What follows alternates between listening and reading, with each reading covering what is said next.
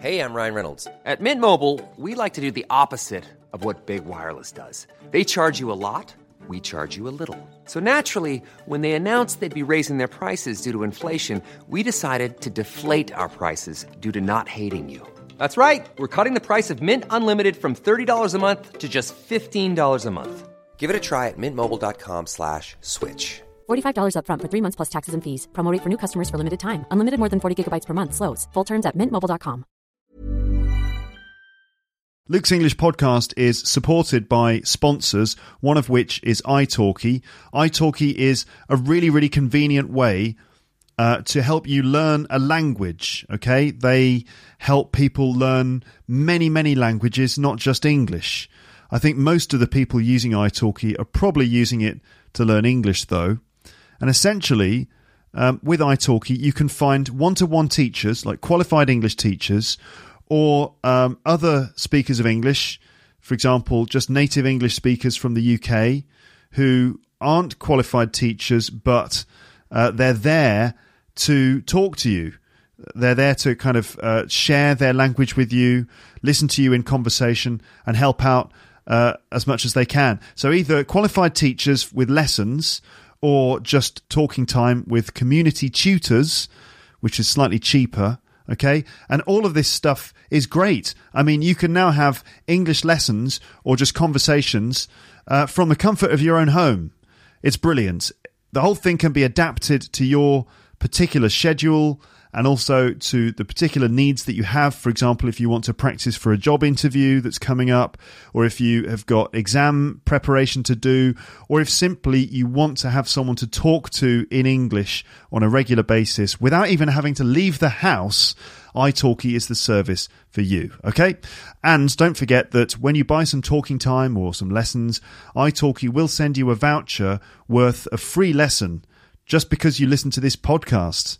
That's right. To get that offer, go to teacherluke.co.uk slash talk or click an italki logo on my website. All right, nice one. Now, here's the jingle and let's get started with this. With the, the, ah, what happened, Luke? What happened to your English there? I don't know. Sometimes I make mistakes in English. I'm only human. Okay, I'm not going to edit that bit, that bit out. What's wrong with Why can't I speak? Ah, I'm not going to edit that out just to prove to you that even Luke from Luke's English podcast makes mistakes in English too. Okay? No need to feel bad about it. No, there isn't. All right then, fine, good. Jingle then. You're listening to Luke's English podcast. For more information, visit teacherluke.co.uk.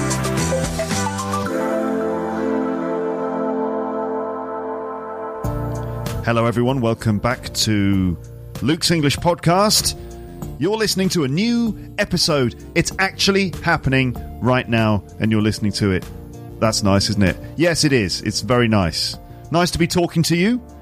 I hope you are comfortable wherever you are, whatever you're doing. If you're standing up on a bus, then uh, make sure you're holding onto the handrail thing because it would be terrible, wouldn't it, if the bus suddenly stopped quickly and you were flung forwards and you fell into someone? That could be really awkward, not to mention dangerous. So keep a good firm grip on the uh, the handle on the bus or train there. What am I talking about? I don't know. I'm just trying to do an introduction to this episode. And also making sure that my listeners are safe at all times. If you're walking down the street, um, make sure that you look both ways before you cross over to the other side. Don't just walk out in front of traffic. What are you doing? You wouldn't do that. No, of course you wouldn't. Although in some places they do do that. They do. There are different sort of methods of crossing the road in different countries and different cultures. In the UK, for example, it's very important that you uh, look very carefully before you step out into the street because drivers are not prepared for people just walking out into the middle of traffic.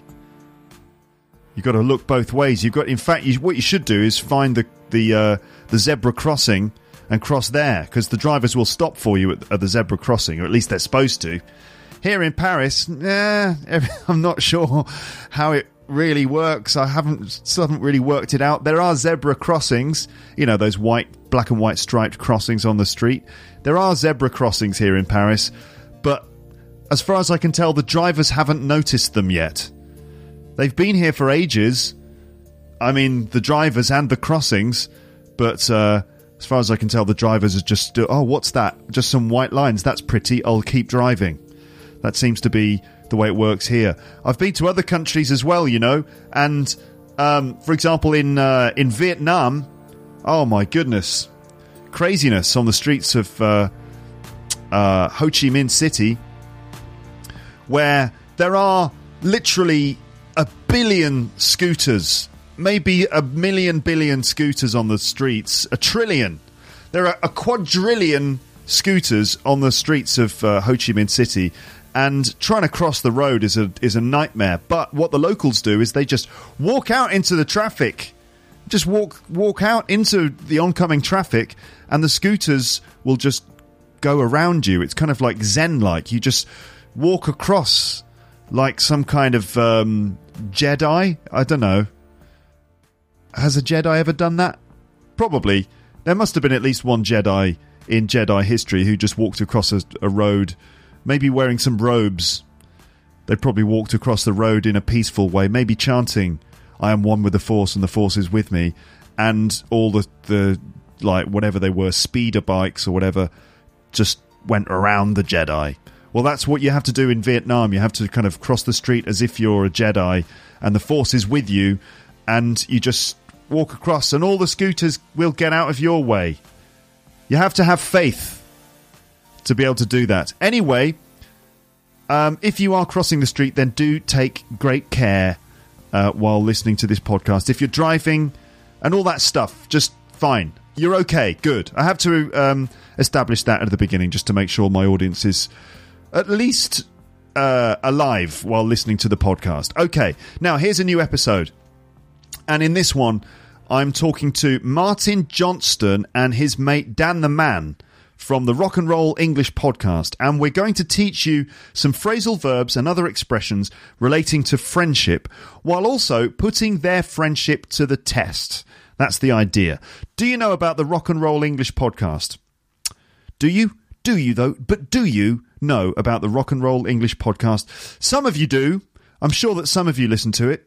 Uh, but uh, there might be some of you out there who don't know about it. Well, let me tell you a little bit about it. So, the Rock and Roll English podcast, you can find all the details on Martin's website, uh, rockandrollenglish.com. That's rock, you know how to spell that.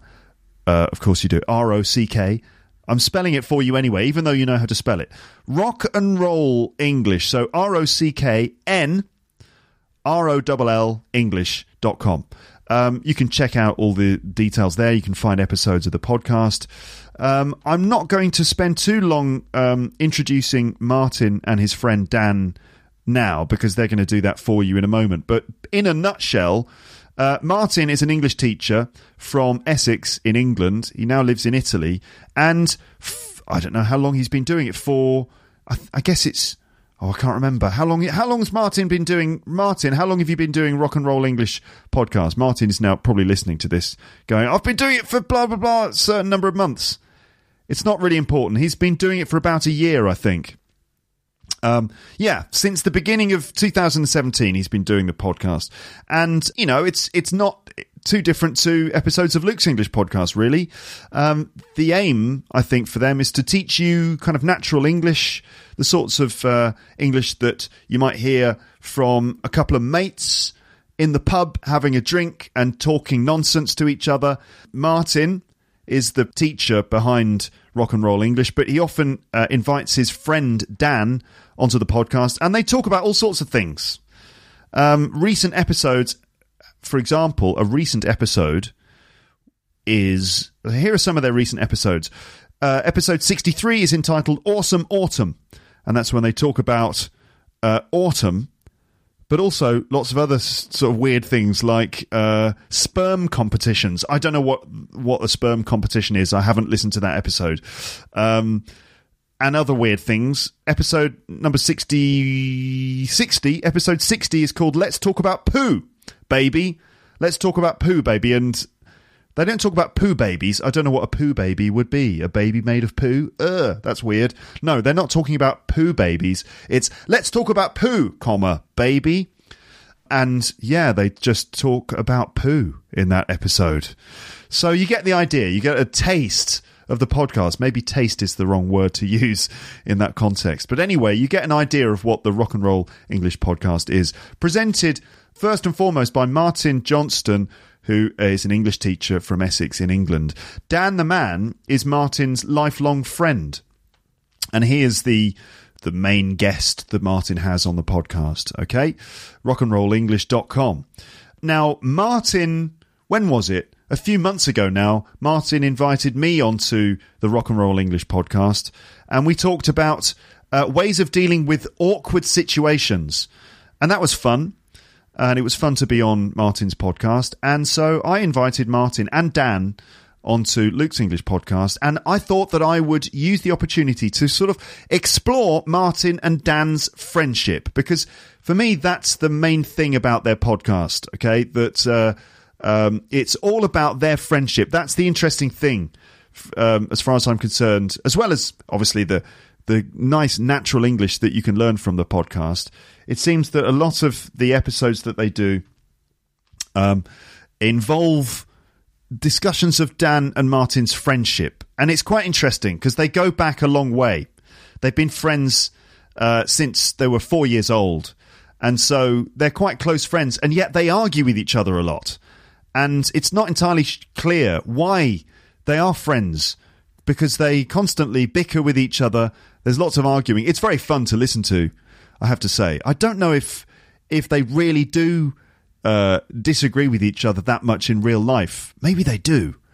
But anyway, I thought that I would invite Martin and Dan onto the podcast so that I could perhaps explore their friendship, try and find out, try and get to the bottom of it, and maybe sort of test the boundaries of their friendship a little bit and just generally find out more. And while doing that, the plan is that um, we can go through some bits of vocabulary relating to friendship. So I've got a list of phrases. Most of them are phrasal verbs, but also some other expressions that we typically use to talk about friendship.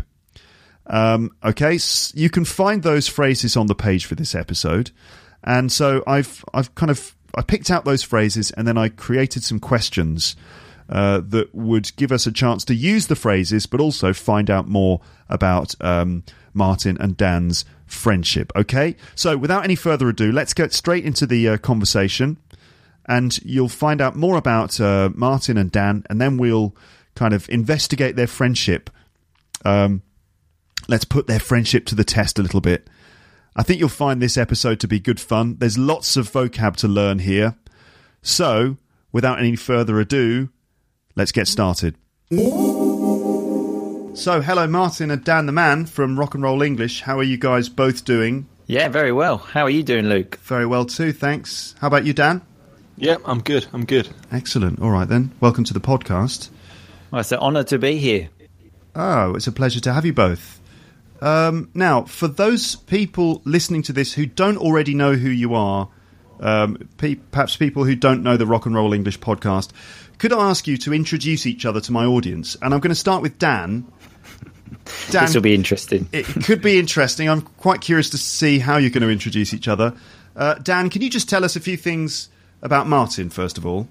Sure, I'll be as nice as I can. Um, so I'll keep it simple. Martin is 33. No, 32. 32. Come on, Dan, 32, okay?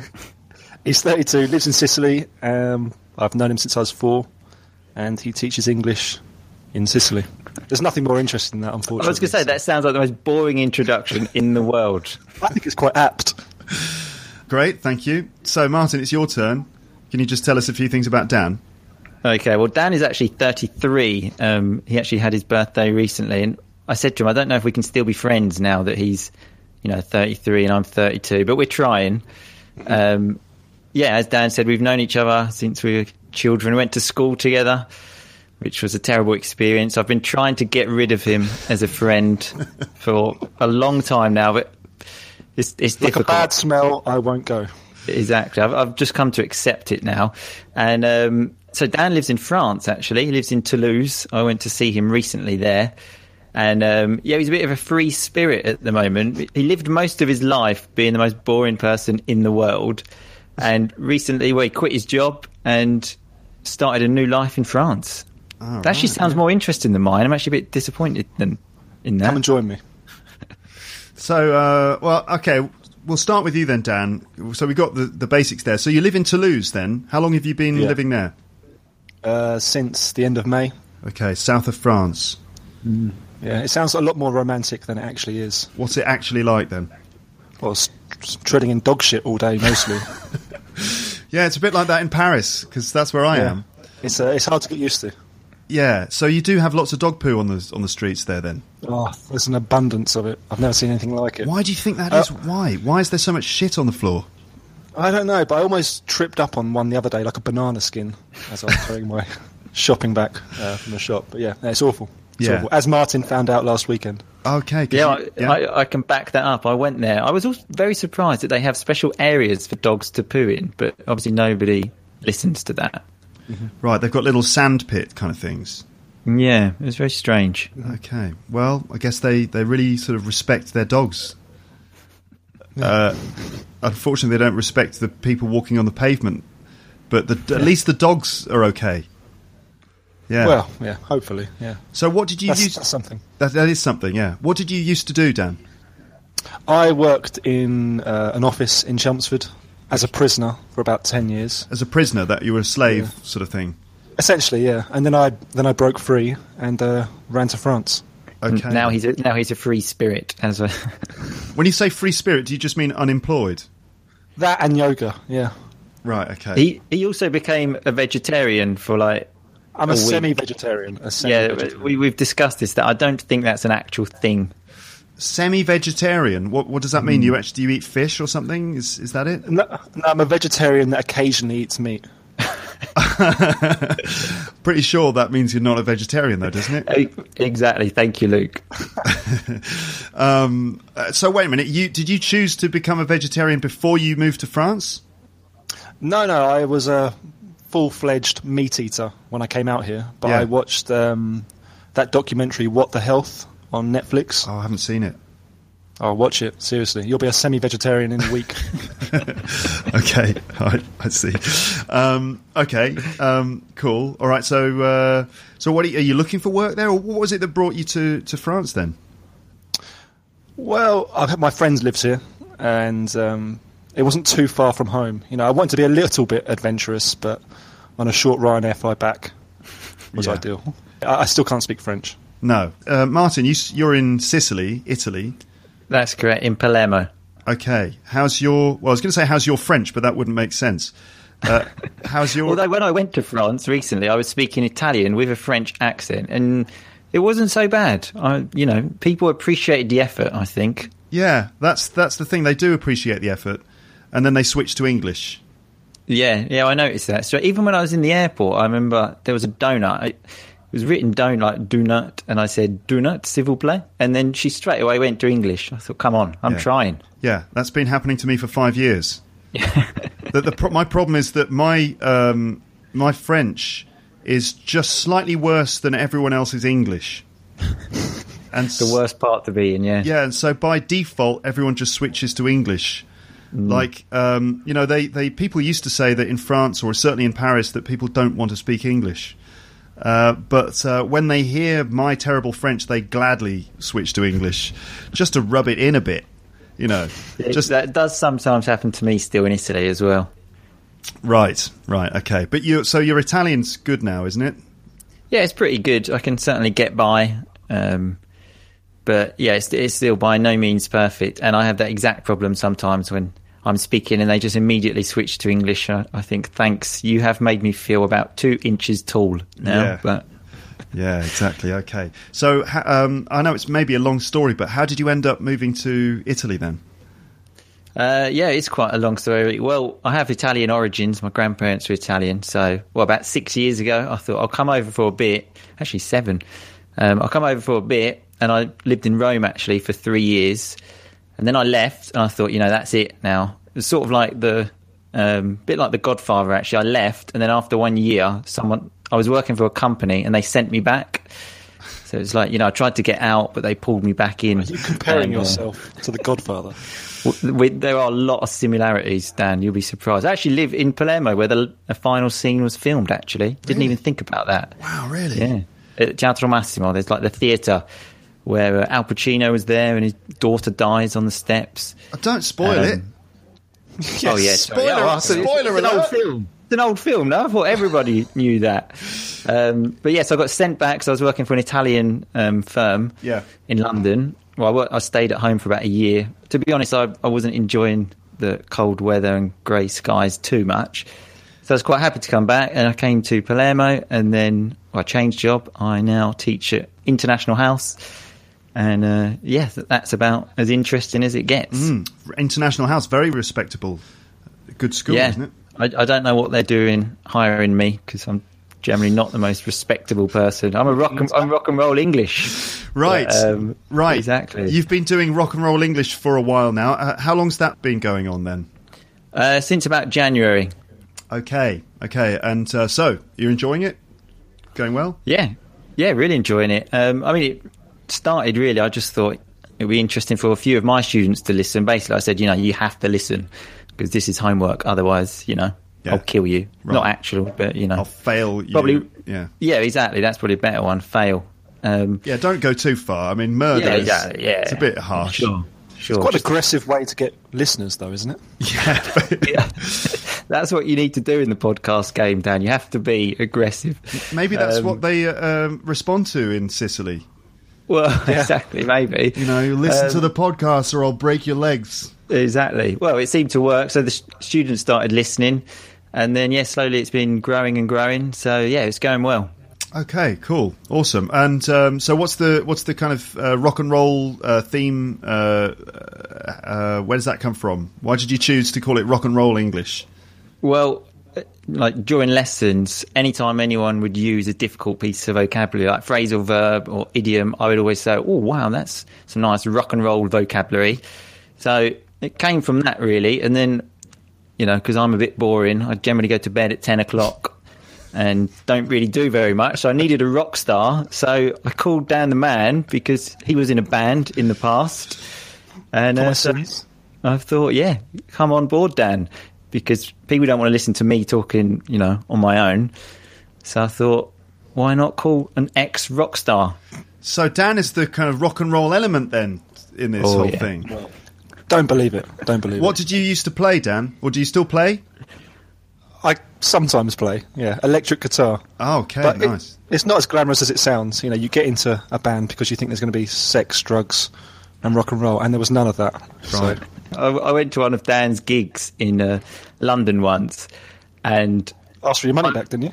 yeah, well, I was in the audience, and I think I was standing next to the cleaner, and uh, I think it was like a, someone from the bar staff walking around as well. But it was it was crazy. Let me tell you, it was like the Rolling Stones. Right. Okay. Without any of the fame or success. Uh, I know. My mum liked it though. My mum liked the music, so that's all that matters. Yeah, that's important. Yeah, as long as you make your mum happy, that's that's the main Yeah. thing. I know the experience. I've I used to be in bands and stuff, and yeah, I had many gigs Hmm. that, with no one in the audience. I played at the Cavern in Liverpool, Oh, which is not even the original cavern because the original one got it, they closed it down and sort of because they uh, dug a tunnel for a for like an underground metro line. So the original cavern is just gone, and they they kind of replaced it and put it next door uh, in a you know similar space, and they you know rebranded it the cavern, and it, it looks exactly the same as the original did. Uh, but um, you know, it's just a basically a yet another scummy little venue where you can see bands playing. And I did a, a gig in the band I was in in Liverpool at the time, and it was about seven p.m. or something, and um, uh, we did our gig about half an hour set, and there was like no one in the room at all. I was sitting. I was feeling really good about myself sitting on the uh, uh, on the stage. I I used to play drums, sitting there thinking, "Oh, this is I'm in exactly the same spot that Ringo used to sit in back in the day when the Beatles played here and stuff." And uh, later on, I, real I've, I found out that you know the original cavern had been destroyed and that it was like a fake one, and and and that was like you know after the gig itself, and that the gig was awful. I mean, there was hardly anyone there between the songs, right? Between the songs, you could hear the the hand dryers in the toilet. You know, like you know, we'd stop and go, "Thank you," and Now that is rock and roll, baby. yeah, I, I, can, I can beat that. I did a gig once in London, a charity gig, and apparently one of the old, because there was an old woman there, she walked out and said we should all be shot. So, well, that's that's pretty rock and roll, really. I mean, Yeah. because getting shot is is by an old lady. by an old lady, by a crazy member of the public. That's I think you've really made it when you get shot. So at least being uh, uh, someone threatening to shoot you is almost as good, isn't it? Yeah, you're right, actually. Thank yeah. you. Um, yeah. Uh, okay. Right. So now your podcast, Rock and Roll English, for me, it's not just about learning English. I think that it's also about the relationship between the two of you, and I think that's the sort of the core of the show, in a sense. Right? Um, yeah, I mean, I, I, I hate to admit it. At, at the beginning, that wasn't really the idea. I just thought I just need someone to talk to, but that seems to be what people like. And often people refer to us as a couple, which um, Which is a problem. is a little bit strange, I must say. Yeah. Yeah. It's it's quite an interesting relationship, I have to say. Um, Friendship's a strong term as well. I think we need to rebrand ourselves, Martin, as Uh, yeah, as I said, we're generally trying to get rid of each other, but it's, it's we're just having difficulty. yeah, you've you've moved, you know, several times uh, into Yeah, two exactly. separate countries, um, and and yet you can you still keep coming back. It's a bit like the mafia again. that, You know, you just um, you can't. You know, the only way that you're going to actually lose each other is if one of you murders the other one. Obviously, I, I think That's a I good think idea. that's going exactly. That is how it will end. Who knows when, but I'm sure I that's how it will I don't want to suggest that. I don't want to be the, the one who implanted that idea. Um, you're an accomplice now. It's too late. Yeah, It's I feel late. like- you, I you mean- planted the idea in my mind. I feel like I'm involved now, and if if one of you gets killed, then I'm going to have to go as well. Um, because that's the way it works, isn't it? Um, so, Sure. so okay, what's the real nature of this relationship? That's what I want to kind of get to the bottom of. Do you really hate each other? Because you, you do spend quite a lot of time bickering between the two of you. Um, you kind of um, you know say that each other is an idiot, or you're stupid, or you're just shit in general. And do you, in fact, have a deep love for each other that you somehow can't express and that it comes through in this kind of low level abuse? I think these are the questions that make the show quite compelling, as well, of course, as the useful bits of English that you teach, the rock and roll vocabulary that comes up in your Sure. episodes. Now, um, uh, I, what I'd like to do is, i in this conversation, kind of explore uh, those things. All right. So I expect I'm not the first one to make that observation. Right? You just said it yourselves, right? Yeah, no, absolutely. G- generally, it's the thing that keeps our relationship going is competition. Like I, I would rather die than lose to Dan at any game in the world. So it's, it's generally that which is the base of the friendship. Okay, so it's it's it's about being competitive. Okay, does this Sure.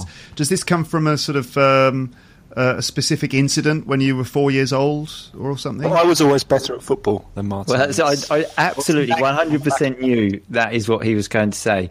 Generally, that was the rivalry. Who was the best footballer when we were kids? oh, okay. it was me.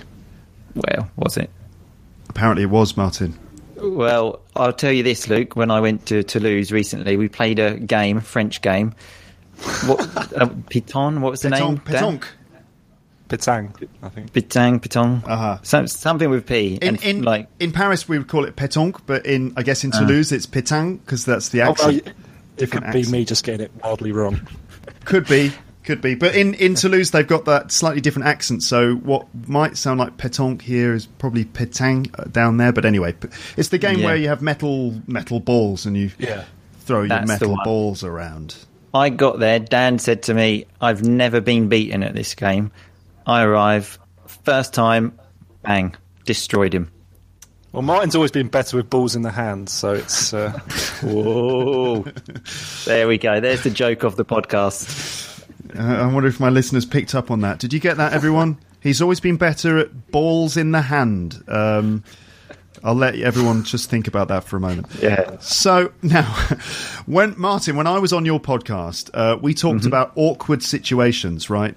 So I Absolutely. thought I thought that I would keep that theme going here by creating a genuinely awkward situation in this conversation by asking you two some specific questions about your friendship. Okay, so Okay. I'd, I'd like, if I may, uh, to test the boundaries of your friendship a little bit. and and perhaps get to the bottom of the compelling dynamic that you have between you, a dynamic that some might call even a bromance. I, I, whoa, I feel whoa, like this is like almost like a therapy session. Yeah. Like, Yeah, let's see if we can all together just learn really yeah. learn about you know the true nature of friendship. Um, all right, so I'm just playing around really, but um, what I've done here is actually I thought we could uh, look at some some vocab about uh, friendship. So I've got a few different phrases. Particularly phrasal verbs and things that we use often to sort of talk about friendship or phrases that relate to friendship. And what I've done is that I've come up with a few questions that will just allow us to play around with these phrases uh, as well. Okay, so each question's based around a certain bit of vocab. If you could use the phrase in your answer, that would be great, but only if it feels appropriate. Okay, right. Uh, the first one is to get on with someone, which I think is probably a phrase that most learners of English learn pretty early on. Um, how would you explain to get on with some someone, Martin? Uh, so when you have a good relationship with someone, and that's when you get on. Maybe you don't. You have a relationship with your boss, for example, but not a very good one. So you know you don't get on with your boss. But maybe there's I don't know a colleague who you have the same interests as, and you have a good relationship with, so you get on with that person. Okay. Now, you two often bicker with each other, right? You insult each other, as I said. How well do you actually get on with each other in the real world, um, Dan? Um, well, Martin came here last weekend, and I don't know what. Fifteen hours later, I think we were both sick to death of each other. Yeah, I, I think it's best in small doses. Like Yeah. it's good when we see each other for like a few hours, but that that was just a bit intense for me. Yeah, it's, I like having that. What one thousand miles between us? It's a, a nice buffer. Okay. Um, all right, very good. So that's get on with someone. Um, next one is uh, to hang out with someone. All right. Uh, Dan, how would you explain to hang out with someone? Well, just to spend time with them, really. Um, I don't hang out with many people, so it's a it's a difficult one for me to uh, to explain. Right. But yeah, just you know, socially hang out, go down the park, the pub. Yeah. Just spend time with someone. Okay. So, um, Martin, uh, what's the maximum amount of time that you can actually stand to hang out with uh, Dan? Well, as I said before, when we used to hang out, we'd I don't know go to the pub for a few hours. Um, I don't know, play football or something, then go our separate ways, which was fine. But anytime we do anything, or anytime we hang out f- with each other for a long time, like a weekend or something like that, because it's that competition I was telling you about, and it's competition about you know how much does the meal cost. Um, you know, like the games like that French game, cards. It can be quite intense. So I beat you at cards, didn't I? you did, yeah.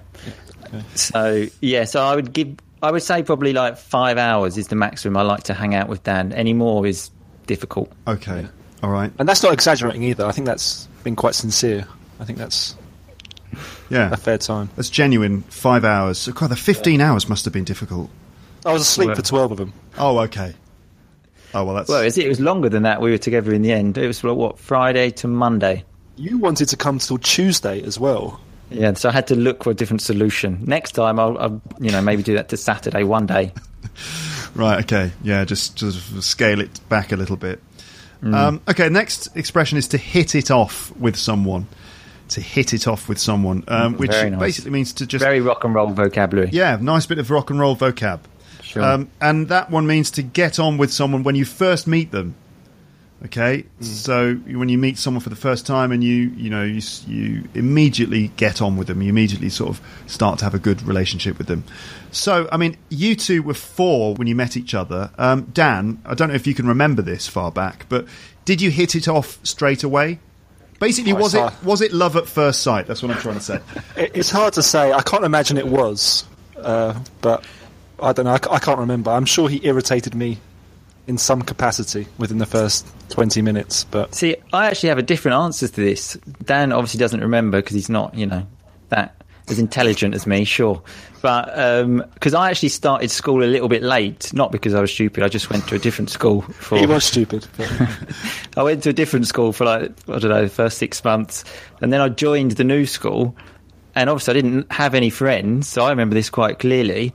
And Dan, you know, straight away was my friend, so we did hit it off straight true? away. Dan, yeah. Is it because I had no friends? Well, And the teachers probably, forced yeah. us together. Right. So next one is to to get to know someone. Okay, uh, Martin, how would you explain that one? To get to know someone.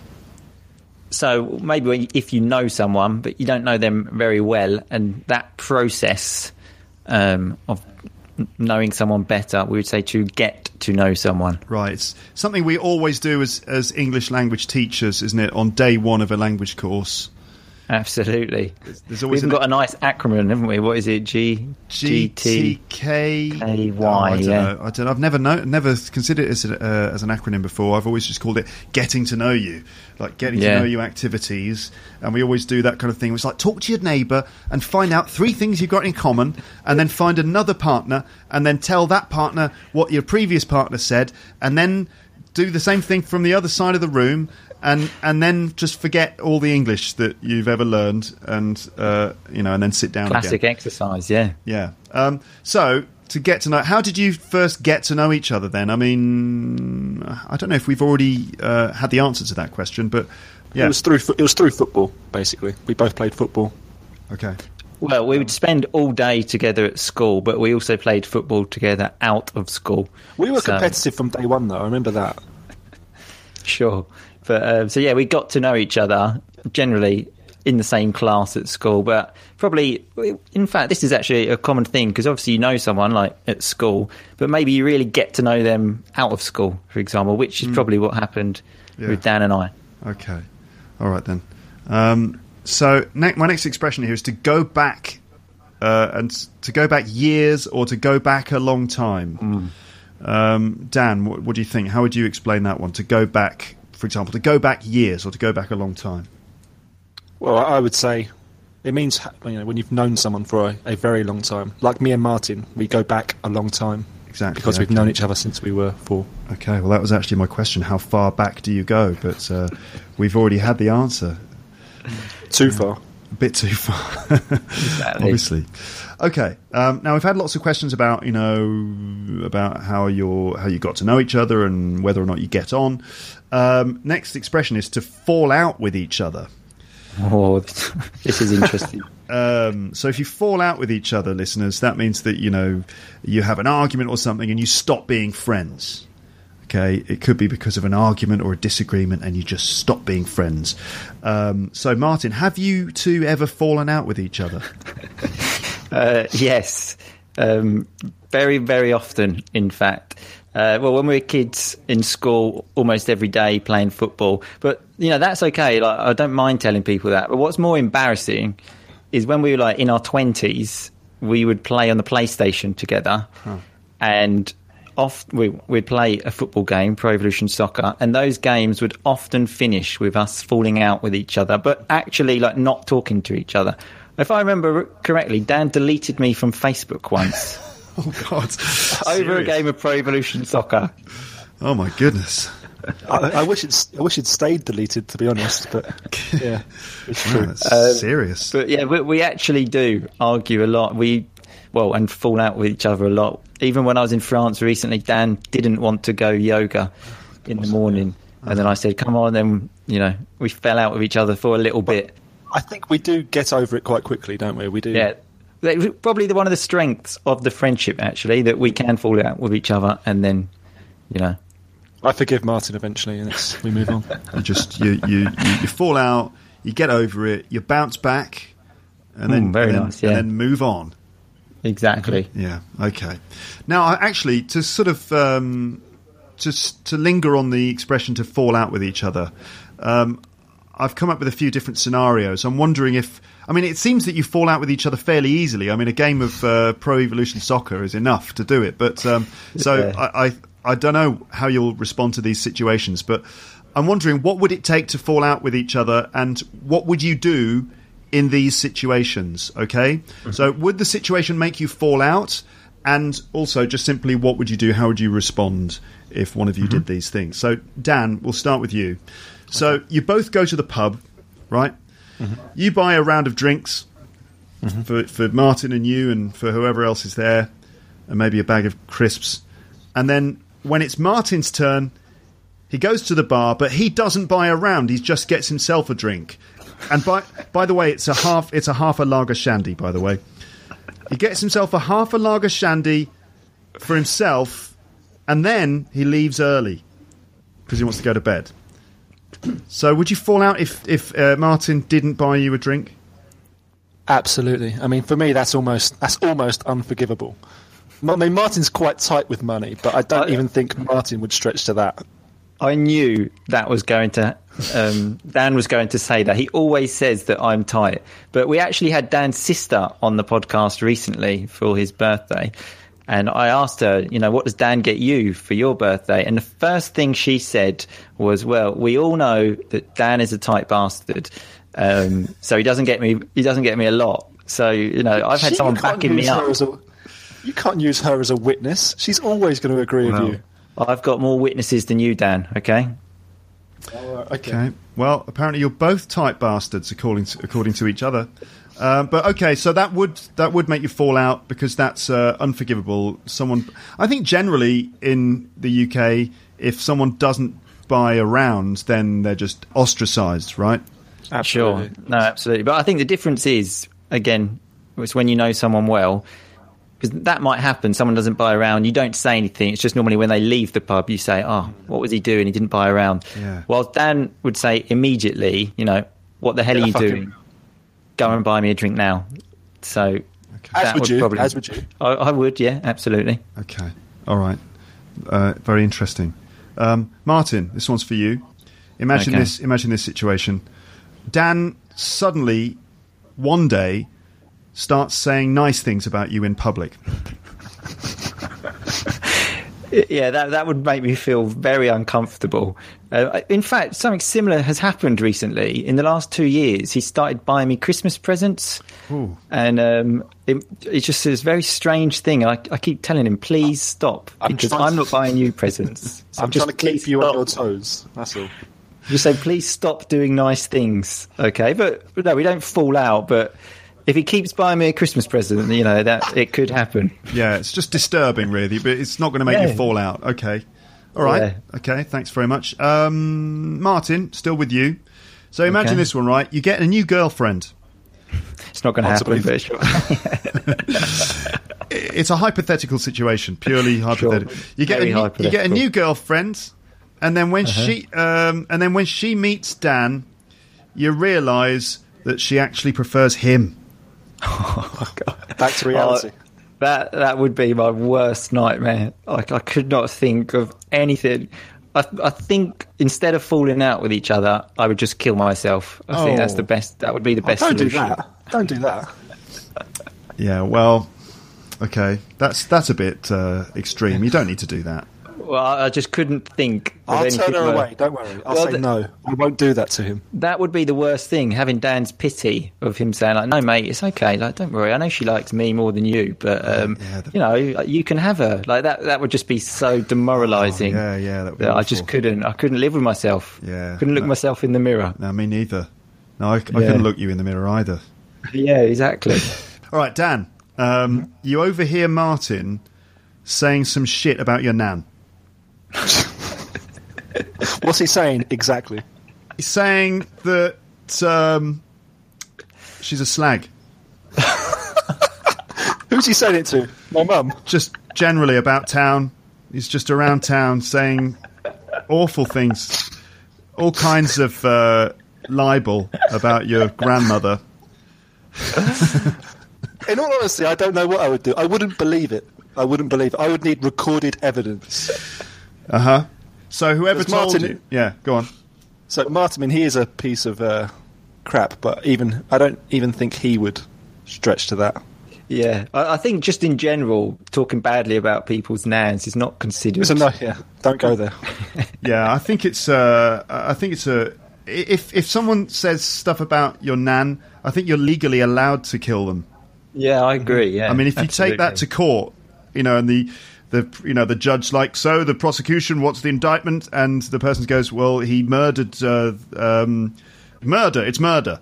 And the de- and the judge is like, "Okay, counsel for the defense, what's your position?" And the defen- uh, the defense lawyer says, "Well, Your Honor, the defendant um, heard that uh, the victim was saying some really bad things about his grandmother." And the judge will be like, "Case closed. You're free to go."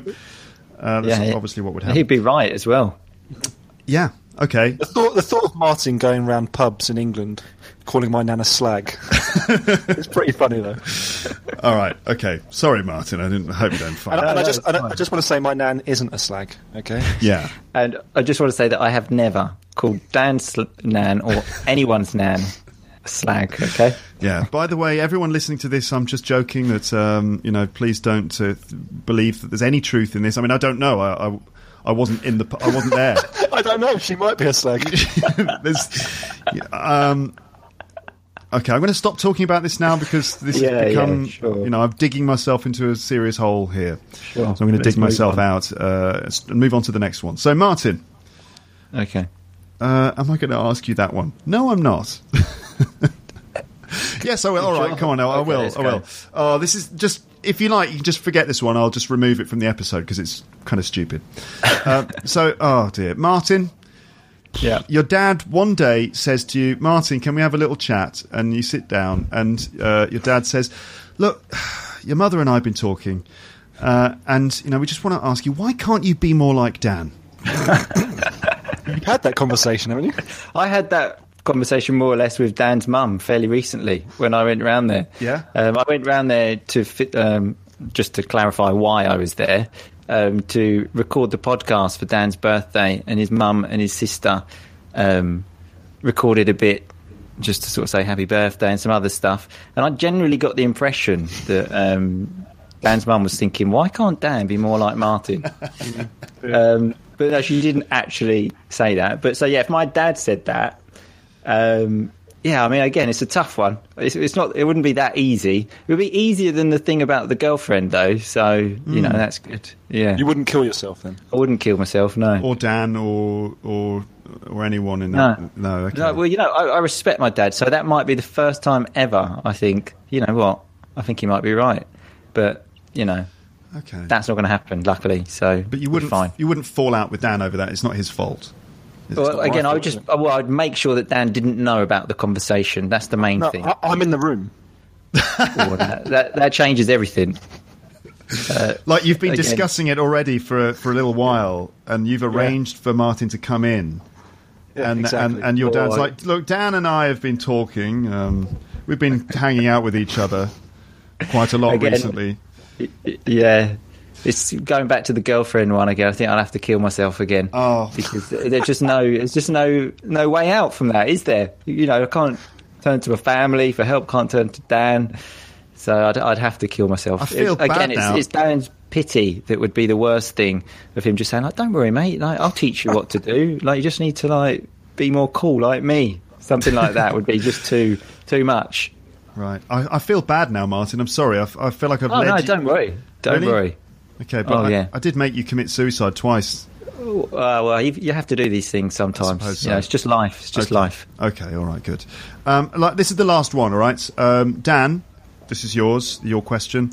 So, Dan, um, you buy some biscuits, and Martin eats all of them, even the last one. Have I had any of the biscuits? Uh, you, yeah, you opened the pack. You had a cup of tea with uh, Martin. You opened the pack. You, you both had like one or two biscuits, and then you go away to make a phone call. You come back, all the biscuits are gone. See, I don't think it'd be too much of a problem because I would just tell Martin to go down the shop and buy me biscuits instantly. And I think Martin could, would be able to tell with the anger in my voice. I'm pretty sure he would go and buy the biscuits. Okay, so that wouldn't that wouldn't make you fall out with each other then. Okay. If he, bu- well, it depends if he buys the biscuits. right. I cannot guarantee I'm going to buy the biscuits. Okay. Then we've got a problem. Okay. As long as the biscuits get replaced, then we're okay. Exactly. All right.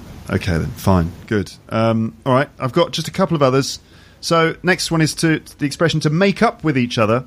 This is um, Martin. How would you explain that one? Well, it's almost the opposite of fall out. So when you fall out with someone, you stop speaking to someone, and after, so you've fallen out, then you make up. So like you become friends again. Yeah. Okay. I actually remember in school the I actually use this for my students, just a stupid way for them to remember that um, the girls at school used to say when they, well, used to, well, fall out, then make up. They would say, make up, make up, never, never break up. So, you know, use that to remember that phrasal verb. Very good. Fantastic. Make, make up, make up, never, never break up. Exactly. Okay. All right. So, That's, um, rock, that's rock and roll, isn't it? Rock Yeah. and roll. Um, Martin, if you did ever fall out with each other, what which you apparently often do, uh, what would be the best way to make up with each other? Well, I mean, well, this has actually happened. That time where I told you Dan deleted me off Facebook, because that was, the, I'd say, the most serious one, Yeah. where we actually stopped talking for a good few months. And then when I noticed he had done that, I just said to him, "Look, we've known each other a long time, Dan. You know, there's too much to throw away here." That's not how you said it. But yeah, I it will- was I will words to find that the effect. message. I You said to me, message. "What on earth are you doing?" And you, I think you swore, and then I, I added you back onto my friend list. You threatened him then- back. You, you you threatened your way back into his friend list. Yeah. and then he sent me a message saying, "Make up, make up, never, never break up," and uh, that was it. Friends We've never again. back. exactly. Okay, fantastic. Um, uh, to break up with someone, have we had that one already? No, we haven't. So you had make up, make up, never, never break up. So what does mm. break up mean, or to break up with someone mean then, Dan? Well, I don't think I've. Well, when you stop being friends, but I would think break up implies that you're dating. Right, Yeah. right, yeah, yeah. If you I break just, up, I just want to make clear that me and Martin are not dating. okay. Yeah, yeah, yeah. That's it's worth clarifying, I suppose. Sure. Um, so uh, to break up with someone, yeah, that's right. If you're in a, if you're in a in a relationship with someone, you're dating someone, and then the the relationship stops, you would break up with someone. Um, so, do you? Uh, the question I've got for for both of you is: Do you think it's possible to actually break up with a friend? Because normally it's uh, with a, a someone that you're dating, right? But is it possible to break up with a friend in the same way that you can break up with a girl? Now, I'm not saying that you would. I'm just wondering. Like, have you ever been in a situation where you've got a friend, probably quite a new friend, or maybe someone that you knew as a kid who has come back into your life? And I'm not thinking of your example. Um, you've got a friend, and you feel like it's just not working, and you feel like you have to break up with them. Have you ever actually been in that situation where you've wanted to break up with a friend? Uh, Martin, what do you think? Um, generally, I'm just a person. I would say ninety percent of my friends I'd probably like to break up with, but um, Yeah, really? I, ju- I just I just suffer. I just suffer. It's like a book. It's like when you when you open a book and you're reading it and you think this book is terrible. I will I will finish the book. I won't break up with the book. I will go to the end, and it's it's the same thing with uh, friends. I, I will go to the end. Okay. They, they break up with me, sure, but I'm I don't like to do that because I just feel it's, it's difficult breaking up with people, isn't it? It's never Yeah. easy. Well, at least, I mean, I I got this idea because it's in an episode of Seinfeld. You know, the TV show. There's a there's a, Absolutely. there's like a an episode where Je- um, Jerry's got a friend who is an old friend from school who's come back into his life, and they're spending time together. But Jerry doesn't like him at all, and he's you know he decides that he's going to have to break up with him. And so there's one day where they're sitting in the in the diner or something, and they're talking, and this guy's really annoying him, and he just says to him, "Look, you know, um, you know, I just I think we should stop seeing each other. It's just it's just not working." And you know, and the guy gets really upset. He's like, "What are you talking about? You know, we, we've got so much in common." He's like, "No, we we really don't. You know, it's just it's." And he's like, "Oh, what is it? You know, there's something wrong with me?" And he goes, "No, no, it's not you. It's me." And um, yeah, it's, it, it's just those awkward conversations that I just I just can't handle. So I, I avoid them at all costs. Okay, all right. Um, so for you, then, it's not really possible to break up with a friend like you might break up with a girl. No, I can't. No, it's, it's just too much for me. It's just that, that the awkwardness. I, I'm one person that hates awkward situations. Very much like Larry David, the writer of Seinfeld. He's like my hero in life. Right. Actually, I, see myself very much like him. Really? Do you, are you as honest as, as he is in, in his uh, interactions with people? Well, no, I wish I was. That's why he's my hero because I would love to say my my favourite scene from Curb Your Enthusiasm is when he, his friend Jeff buys a new house. He goes around there. Jeff's wife says, "You know, you like the house?" And he says, "Yeah, yes, great." She says, "Would you like the tour?" He just goes, "Meh, Not really. No, I get it. Bedrooms, bathrooms, I've seen it all before. And then she tells him to get out. Hey, La. Hey, yeah, yeah. Is this something? Yeah, congratulations. Thank you. That's Beautiful. wonderful. We're so happy it's a here, beautiful aren't we, house. honey? We sure are. So come on, I'll give you the tour. Oh, you know what? That's okay. I, I, I get it. What do you mean? Well, you know, it's bedrooms, bathrooms. I, I, I get it. I see it. It's beautiful. It's great. You don't want a tour. Eh, you don't need to walk me All right, around get the house. fuck out of my house, okay, Larry? And then she tells him to get out. See, I would like to say that in that situation. I would like to say, no, I don't want the tour. And Hang- to hang be as honest second. as Larry, but I, I can't. You told me once I was getting fat. Yeah, but again, we know each other well, Dan, so it's easy. It's easier. What, what, what were you actually getting fat though, Dan? I didn't think I was, but Martin you are. said I was fat because I was snoring. Oh, that that was a joke as well. My God. Wait, how how does uh, being fat relate to snoring? Exactly. He got a cheap shot in. That was all. It, it is connect. I read it in a book somewhere. I can't remember specifically, but it was something connected. You know, i that's not really the scientific explanation. I'm sure you were looking for. Well- Well, um, there's definitely something connected there. Like maybe if you're fat, then the fat kind of blocks your airway somehow. Yeah, it's, it's something like that. Something along, along those lines. Yeah. Okay, all right. The next one I've got is to enjoy someone's company. Like, hey, we just really enjoy each other's company. You know, that one. I was going to ask you, honestly, how much do you enjoy each other's company? But I think I know the answer. It's about not, well, it's not that much. Well, I, I, I do enjoy the competition though. I, I live for that. It's fantastic. Hmm. If we are in competition, then we can spend quite a lot of time together. But if you know we're doing nothing and just talking, then it's That's when the problems start. I see. That's when we fall out of each other. Yeah. So you need the, the competition constantly. You're like Lennon and McCartney or something. Yeah. Exactly. Yeah. I, That's- I, I would call myself Lennon, but I knew you were going to say that. You prefer Lennon then over McCartney? Oh yeah, of course. It's He- more rock got and roll. shot. Yeah. Can't even stay alive. Yeah, yeah. He Sure. did get shot by a crazy fan.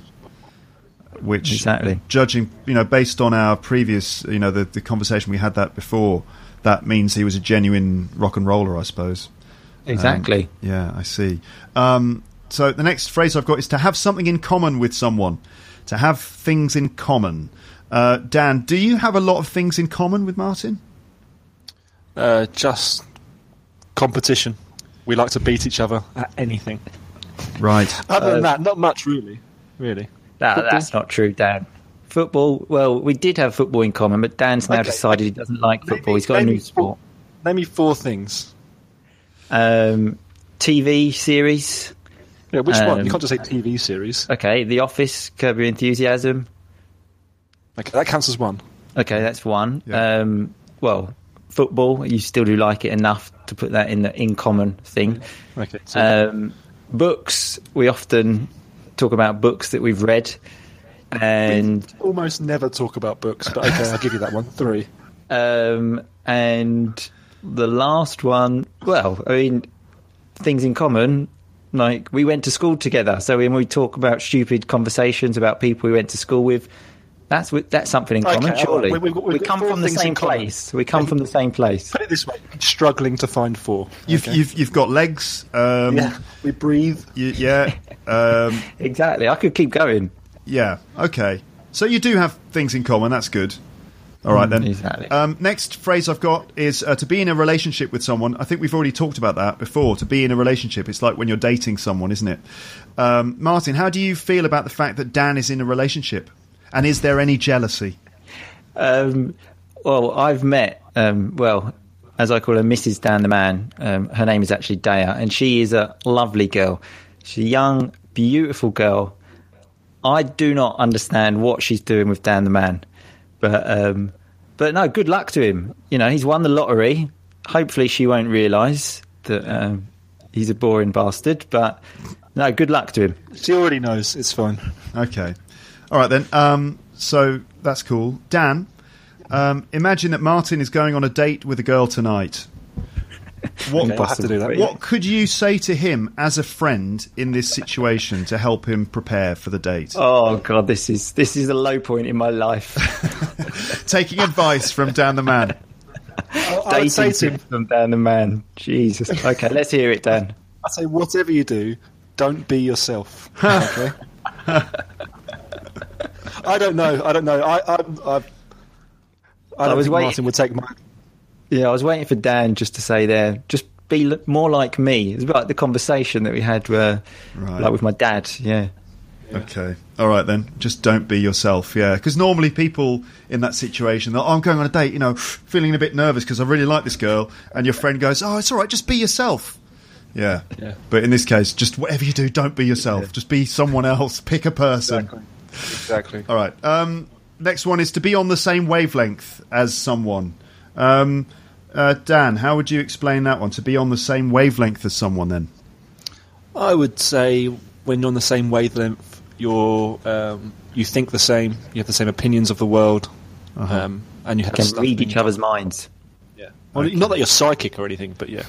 You just generally think in the same kind of way. You got the same kind of Yeah. attitude and the way of seeing things. Okay. Mm-hmm. Do you reckon you're on the same wavelength as each other? Well, we're both quite cynical, so I would say yes. Okay. Really cynical. Mm-hmm. Yeah. Can you tell? A little bit. Yeah.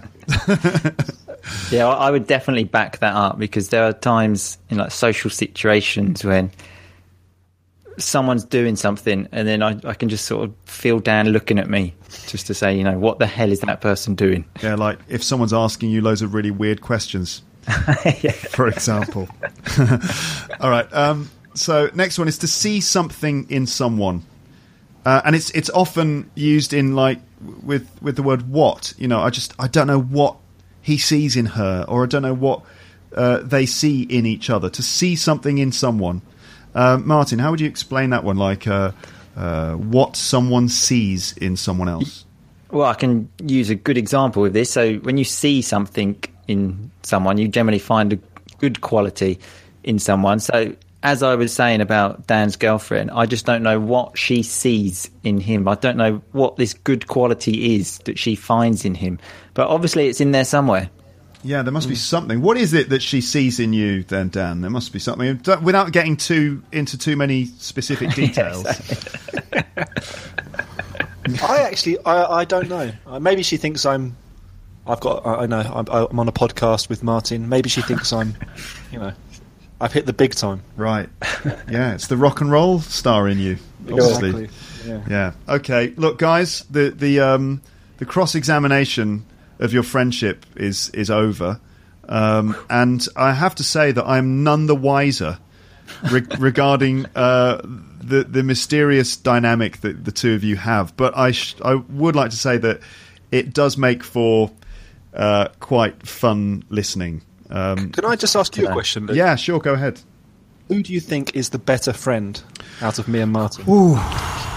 This is what I mean. He always decides to create competition when there's no need. He even did this on the podcast of um, because normally I will lead the podcast. For episode 50, we changed it, so Dan was leading the podcast and decided to create what we called a referendum of who was the leader of the podcast. And some people were saying it was the biggest referendum since Brexit, but you know that's that's what they were saying.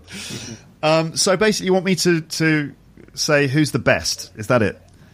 yeah, Which what one? sort of question is that, Dan? Who's the best? No, the, or the better friend. Yeah, who do you better think's the- friend. yeah. Um, okay, let's see if I can give a very diplomatic answer to to prevent uh, a catastrophe, uh, just so that Dan doesn't, you know, remove Martin from uh, from his Facebook list. Exactly. You know, which obviously is is the worst thing that can happen between a, a, a couple of friends.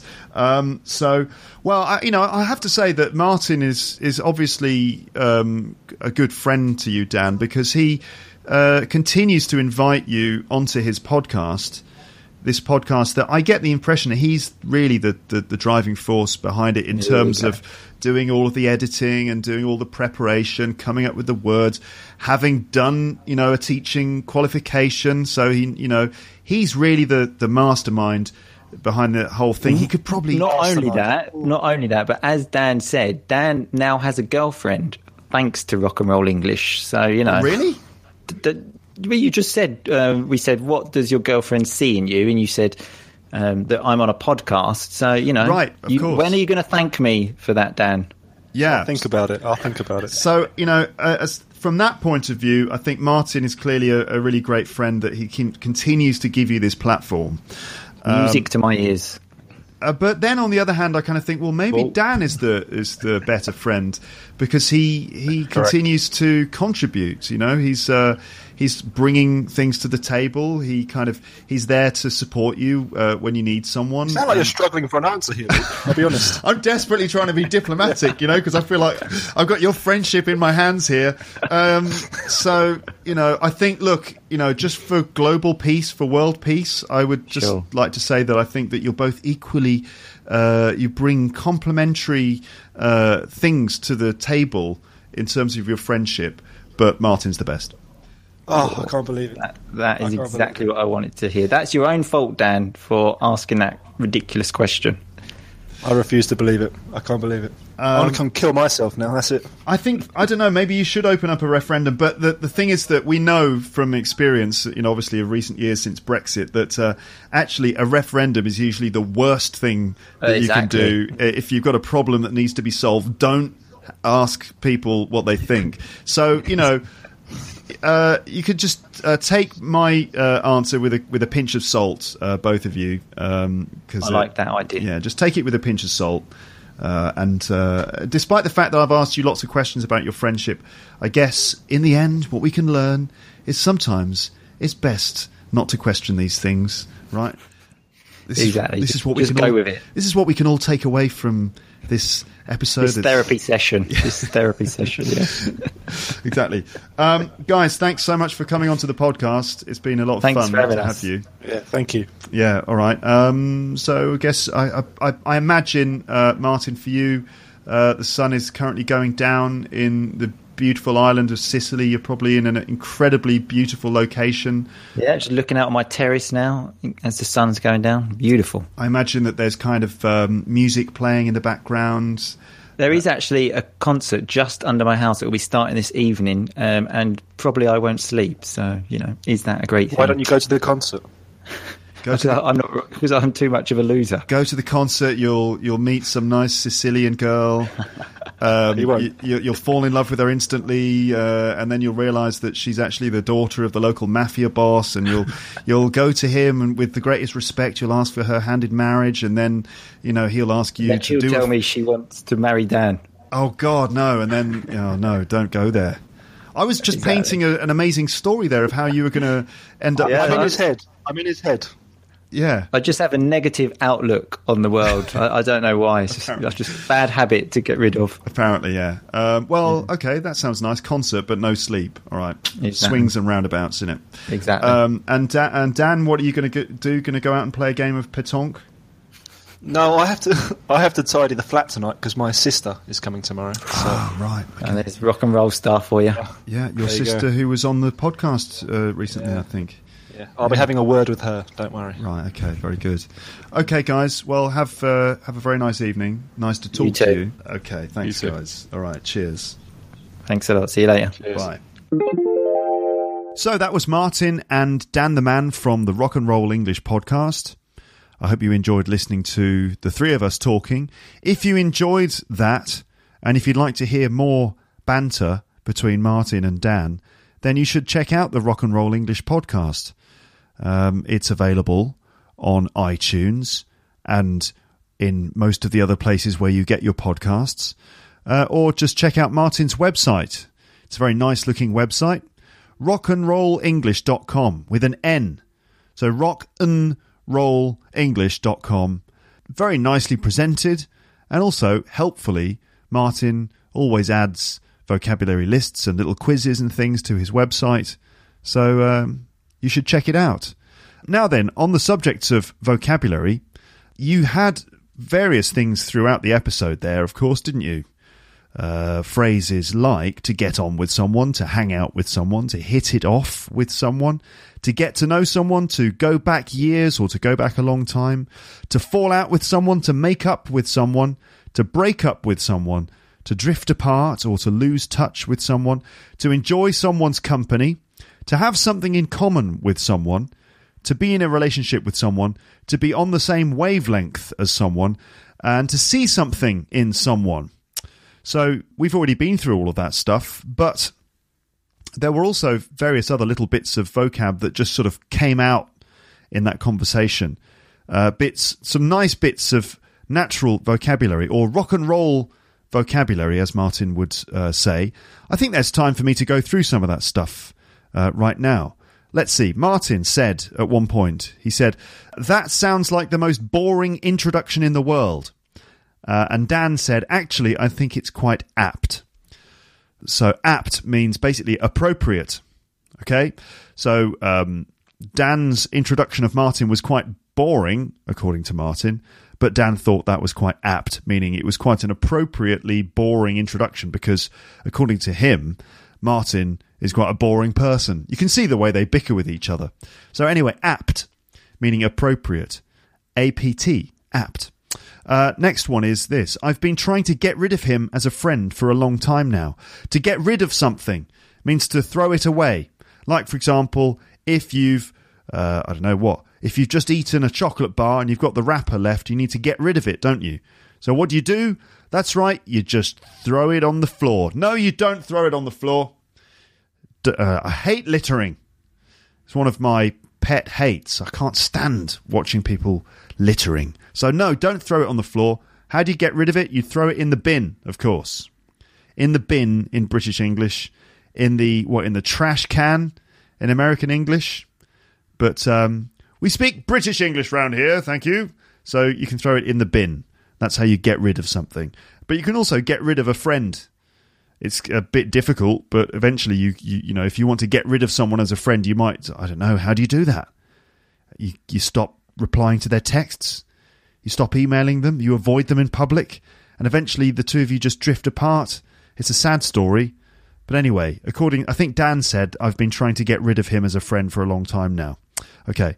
I asked Dan about his life in Toulouse, which is in the south of France, and apparently, on the, as well as Toulouse being a beautiful place and a wonderful city, apparently, according to Dan, uh, there's quite a lot of dog shit on the street. Dog shit. I think you know what that means. Poos done by dogs. He said, treading in dog shit all day. To tread in something is like to step in it. Okay, tread is like step. Okay, treading in dog shit all day. All day? Like literally all day? There's not that much dog shit, surely. I think that's a slight exaggeration. But he did say there's an abundance of it. And if there is an abundance of something, it means just there's a lot of it. There's loads of it. There's an abundance of it. He said, I almost tripped up on one the other day. If you trip up, it means while you're walking, probably your foot catches on something and you nearly fall over. Okay, if you trip up on something, normally you trip up on a loose paving stone or a little step or something or a curb on the street, you might trip up on that. But in apparently, uh, Dan almost tripped up on one the other day, a bit like a banana skin. Lovely, yeah. Apparently, yeah, quite a lot of dog poo. Or uh, I don't know. I can't. I can't am I going to go into the dog poo on the street thing? It is something I've noticed in Paris and indeed in Toulouse as well. I don't know why, but it just seems there's quite a lot of dog poo on the floor. But whenever I talk about this to local Parisians, they don't. It doesn't seem to strike them as a as a as a thing. In fact, most of the time, the people I talk to when I raise this question, why, why is there so much dog poo on the street? Most of the time, people go, "Oh, there's there's much less than there used to be."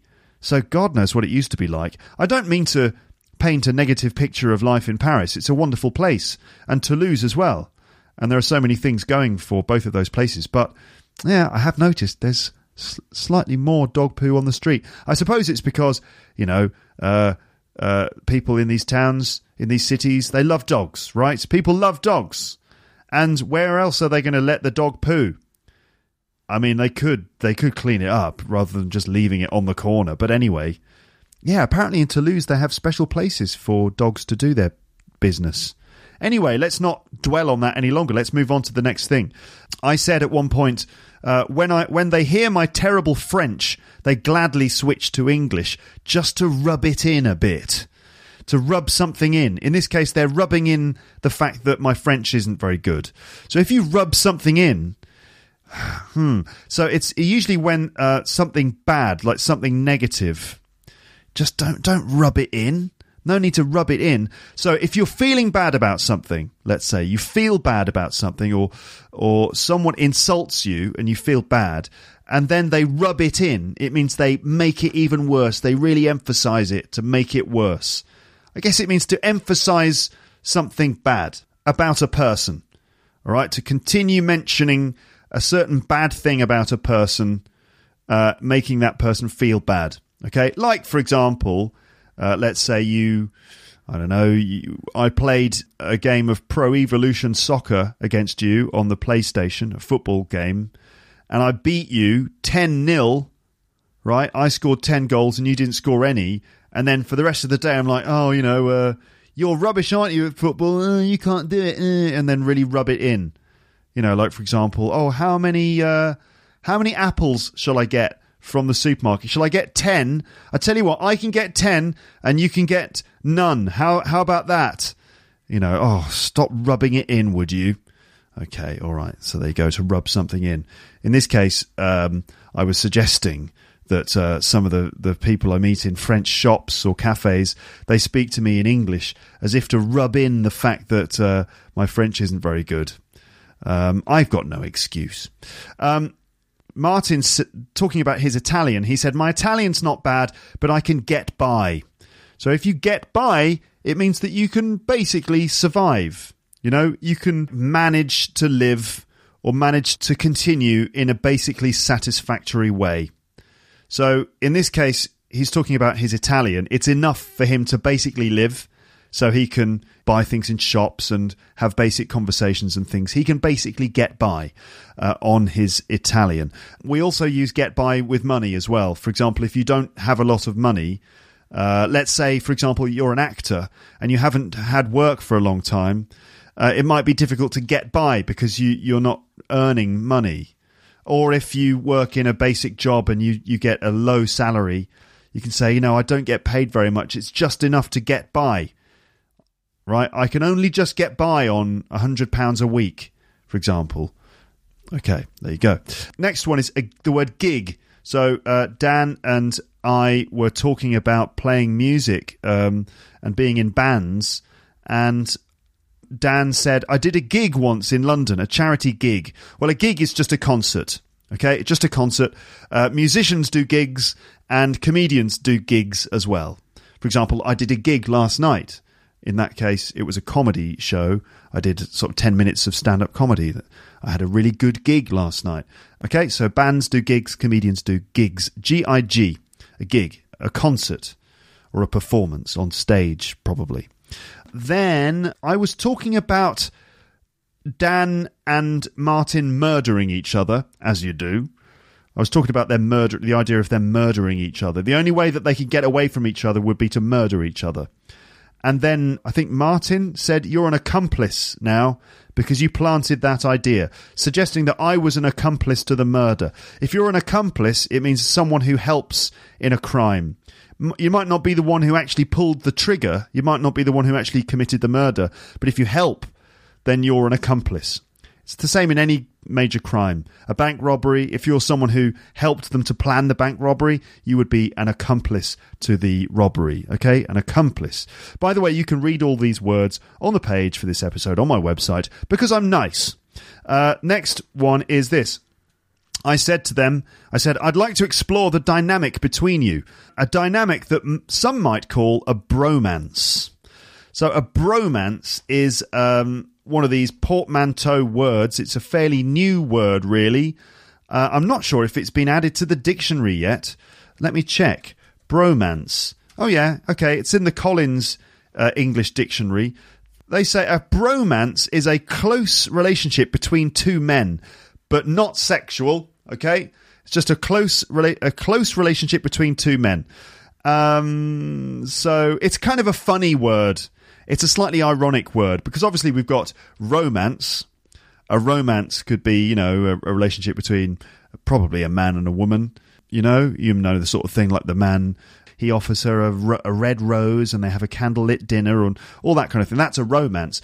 But between two men, sometimes if they have a very close friendship, uh, if it's sort of close, a close friendship and it's sort of funny in the sense that they're so close, you might call it a bromance. And there are lots of films that involve bromances. You know, these Hollywood comedies involving a close relationship between two male characters. And those films are sometimes called bromances as well. So, anyway, I jokingly referred to Martin and Dan's relationship as a bromance. They're obviously very close friends, but anyway, you know, you get the idea. Then, uh, this sentence Martin came here at the weekend, and 15 hours later, we were both sick to death of each other. That's something Dan said because they spent the weekend uh, together in Toulouse, but after, after 15 hours, they were both sick to death of each other. If you're sick of something or sick of someone, it means you've had enough of it and you, you don't want any more. Okay, I'm sick of this. Like, for example, if some workmen are doing work in the building next to yours and all you can hear all day is drilling. Just drilling all day or the sounds of uh, different you know different work going on like zzz, bang bang bang bang bang. Oh god i'm sick of this. Meaning i've had enough of this. I'm unhappy with this situation now. And you can also be sick of someone. For example, you know, if someone comes to stay with you and they outstay their welcome, you might be like, oh, I'm, I'm, I have to be honest, I'm sick of, of this situation. I'm sick of Martin now. Sick to death of something. I'm sick to death of this. I'm sick to death of him. I'm sick to death of you, for example. Or in this case, they were sick to death of each other. Okay, fine. Some nice phrasal verbs. You fall out. We've had that one when the uh, when two people have an argument and they stop becoming friends. Then you get over it. That means you kind of recover from a from a difficulty. In this case, the difficulty was the fact that you're you know you had this problem in the friendship, but you get over it, meaning you overcome the uh, the problem, and then you bounce back, which means that you come back from a difficulty. For example, if you've been sick, let's say you you, you come down with the flu and you're in bed for five days and then you get better and you bounce back. I mean, you come back to your previous form again. In this case, the, the two friends, despite the fact they fell out, they got over it. Then they bounce back. They they they come back again, renewed. Okay, and then move on. So move on meaning continue. So fall out, get over it, bounce back, and move on. Move on. Nice phrases. Um, uh, Martin said this about Dan. He said, "Dan always says that I'm tight." And um, but apparently Dan is tight as well because Dan's sister said that everyone knows that Dan is a tight bastard. So tight uh, basically means it's like tight fisted. It means mean, stingy, uh, someone who doesn't want to spend money on other people. Okay, so if you're tight, it means you don't like to spend money on other people. Mean, uh, tight, fisted, and stingy are classic examples. You know, like Ebenezer Scrooge from that Charles Dickens story, A Christmas Carol. He's famously tight fisted and stingy because he doesn't like to pay his workers uh, a, a high salary. In fact, he pays them almost nothing because he's so tight. It's the opposite of generous, let's say. And um, this phrase, we all know that Dan is a tight bastard. Uh, a tight bastard. Well, it's fairly clear, isn't it? It's just like an in, the an insulting phrase. You tight bastard! Aren't you going to buy me a drink? Okay. Um, I said in the UK, if someone doesn't buy a round of drinks in the pub, uh, they are ostracized. So if you're ostracized, it means you get rejected by a group of people. Okay. So the group of people rejects you. You get thrown out of the group. You're ostracized from that group or from that community. Okay, so you have to, you're not allowed to be part of that group anymore. Um, it's a bit extreme to say that, but generally the culture in the UK is that if you go to the pub, people often buy rounds of drinks. So um, you buy yeah rounds of drinks. So let's let's say there's three of you. If it's me, Martin, and Dan, and we go to the pub, and I'll say to them, "All right, I'll get the drinks in. What do you want?" And then I get them drinks, and then after we finish those drinks, it's probably the turn of Martin or Dan to say, "I'll get the next round," and then you, you know, Dan or Martin would go up and buy drinks for everyone. And if you're drinking, if you're buying rounds, and then it's your turn, and you don't buy everyone a drink, then It's just not the done thing, basically. I'm not sure you'd be ostracized, but I think they would, they might say something about it afterwards when you'd gone home. They'd be like, doesn't he realize, doesn't he realize how it works here in this country? Um, oh, he's not, he's, he's, he's foreign. Let, you know, well, let him, let him off. He's not from round here. But if you've listened to this podcast, you'll know you're supposed to buy rounds. Shall I get these in? I'll get this round. What what would you like? What are you having? I'll get this round. It's is it your round? It's my round, for example. Okay. Um, Dan at one point said on the subject of buying Christmas presents for Martin, which is uh, fairly uncharacteristic considering the way that they don't like to show too much affection for each other. Uh, apparently, uh, Dan said, "I'm trying to keep you on your toes." To keep someone on their toes means to make sure someone um, is constantly ready for for for something to happen. If you can imagine, if you're on your toes, it means you're ready to move. You know, imagine if you're a goalkeeper and you've got to stop the ball. There's a penalty situation in a game of football. You're the goalkeeper. You're going to want to be on your toes to be ready to jump to the left or the right to stop the ball, right? Um, so to keep someone on their toes means to do certain things to make sure that person isn't getting too relaxed or isn't getting complacent. You do certain things to make sure that they're always they're still paying attention, they're still ready to do something at any minute.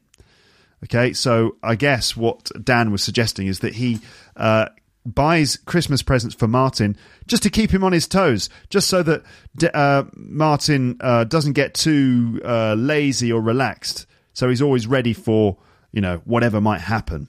Okay, to keep you on your toes just keeping you on your toes, just making sure that you're paying attention. Um, the next sentence is this. Uh, this is something I said in one of my questions. I said, You overhear Martin. So if you overhear uh, someone, it means you. You hear them talking. They're not talking to you, but you just hear them. For example, you might be in another room. You might be in the other room and you can hear through the door that people are speaking. You overhear their conversation. Okay. Uh, so I said, You overhear Martin saying some shit about your nan. Uh, so your nan means your grandmother. So we've got different words for grandmother. You've got grandmother, grandma, granny, or gran, or also nan as well. So you overhear Martin saying some shit about your nan. Saying some shit means basically criticizing or insulting your nan, probably behind her back, which is, you know, it's this is serious this you know if you if you say some shit about someone's nan then like i said i mean i you know that you might end up getting getting killed for that. You can genuinely get killed for that in some contexts. Uh, hopefully not. But you know what i mean. It's it's a really bad thing to do. And i said uh, yeah you overhear martin saying some shit about your nan and he's been saying that uh, he's been saying that she's a slag. Now this is a really bad thing to say okay it's a really bad thing to say. A slag, it's a, it's a very insulting word. Just be careful. A slag means a woman who sleeps with a lot of people. Right? That's a slag. She might not be um so I'm I'm using some slightly uh, sensitive language here. A slag is not exactly the same as a whore. a whore is a prostitute, right? Uh, a woman who gets paid for sex but a slag is someone who just sleeps around a lot. It's like a slut. That's right. Slut, slag, same thing. Okay, so you can imagine that that would be a seriously uh, terrible thing to say about someone's nan. I mean, you know, uh, people have been murdered for less, let's say. So, anyway, you overhear Martin saying some shit about your nan. He's been saying that she's a slag. Oh dear. And then I said, Oh, I, I think we should move on because I'm digging myself into a hole. Now, digging yourself into a hole, you can imagine what that means literally, right? You've got, you're standing there with a spade in your hand and you start digging into the ground and you're digging a hole and you're going deeper and deeper into the hole as you dig, right? You can imagine what that literally means, but also we use it metaphorically to mean I'm getting myself into a difficult situation or I'm getting myself into an embarrassing situation. So by talking about, uh, the hypothetical situation of Martin saying some shit about Dan's nan, I was slowly digging myself into a hole. So I was like, I think we should move on because I'm digging myself into a hole here. Okay. Um, it's a common expression. You know, if you're talking and you're kind of getting yourself into trouble, the more you speak, as you continue talking, you're just digging yourself into a hole.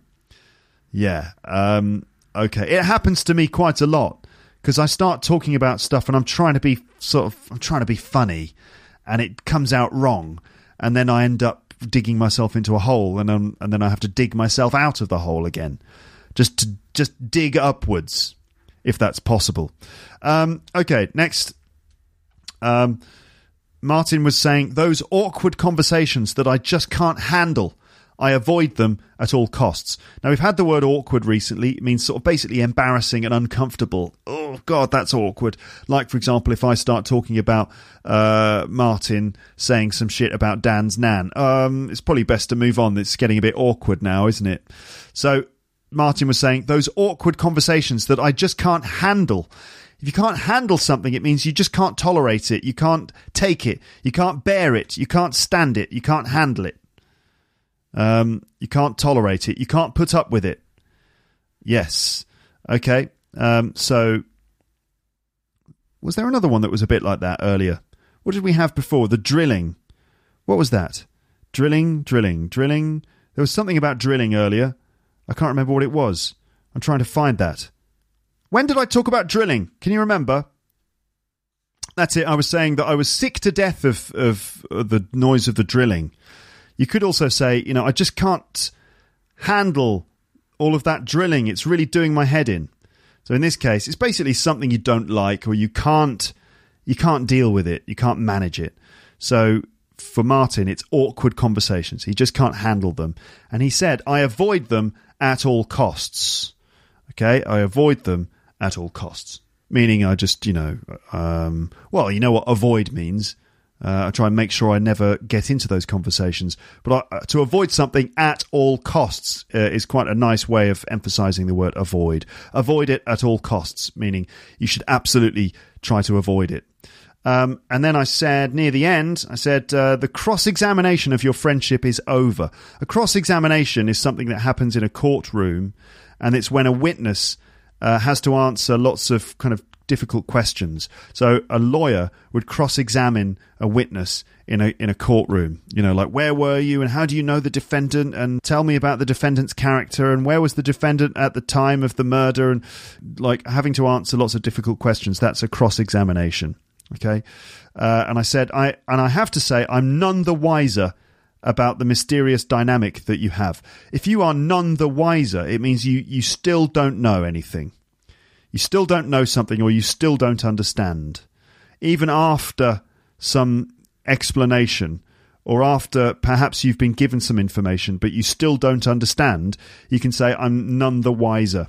Meaning, I'm not any wiser or any more informed than I was before. I'm none the wiser. I'm none the wiser about the mysterious dynamic that you have. And uh, I, I think I, someone said this. I can't remember who said this, but it, the sentence is: "You can take my answer with a pinch of salt." I think I said that. You can take my answer with a pinch of salt. So if you take something with a pinch of salt, it means that you you don't take it completely seriously. Meaning you, you don't completely believe that it's uh, 100% true. Okay? Uh, for example, if you're listening to a story by someone who tends to exaggerate or make things up, you know, and someone tells you a story of, of something, you can say, well, you know, I think you can take that with a pinch of salt, meaning you shouldn't completely believe it. Or, um, yeah, that's basically it. You shouldn't completely believe it. So, what did I say? I, um, I think I was saying that um, what was it, Martin and Dan, about something about their friendship. I said, my that was it. It was the assessment of which one is the better friend. And I concluded that sort of Martin was the better friend, but I said, you know, you can take my answer with a pinch of salt, meaning, you know, my answer might not be absolutely accurate, you know, because I'm I'm not an expert in assessing someone's personality. Uh, you can just take it with a pinch of salt. What about you know? Trying to think of another example. Imagine someone that, that is known for for for for not telling the truth. I don't know. Imagine, a let's say, a, a certain president of a certain country says certain things about their reputation. Uh, they say, for example, yeah, I'm an expert. I'm a total expert. I know everything about, I don't know, whatever it is. What? I know everything there is to know about pens, folks. I know all the pens. I've got every pen. Uh, you can say, does he really know everything about pens? I think we can take that with a pinch of salt because he's not known for being the most truthful person. Um, I don't know why this. I don't know why Donald Trump would be saying that he knows everything about pens, but you never know. Maybe someone criticized him for not knowing about pens, and then he felt um, obliged to uh, answer back and say, "Actually, I do know about pens. Believe me, believe me, folks." Yeah, all right, fine. That's enough. I think. I think that's it. We're done. Thank you for listening to this episode. Don't forget to visit the page on the website where you'll find all this vocab I've been talking about. Don't forget it. To, don't forget. Don't forget to speak uh, English better than I just did just then. Don't forget to visit. That's what I was saying. Don't forget to visit uh, rockandrollenglish.com and listen to the Rock and Roll English podcast. If you enjoy, uh, if you enjoyed what you heard from Martin and Dan, I think you might enjoy that podcast. Okay, and uh, that's it from me. Speak to you again very soon. But for now, it's time to say goodbye. Bye. Bye. Bye. Bye. Thanks for listening to Luke's English podcast. For more information, visit teacherluke.co.uk.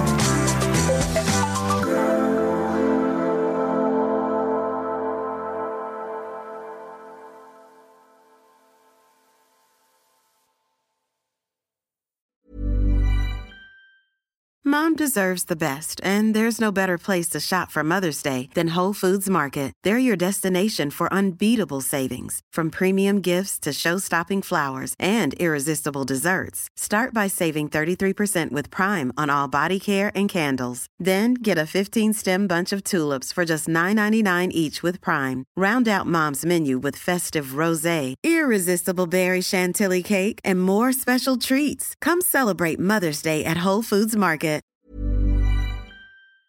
If you enjoyed this episode of Luke's English Podcast, consider signing up for Luke's English Podcast Premium. You'll get regular premium episodes with stories, vocabulary, grammar, and pronunciation teaching from me, and the usual moments of humour and fun.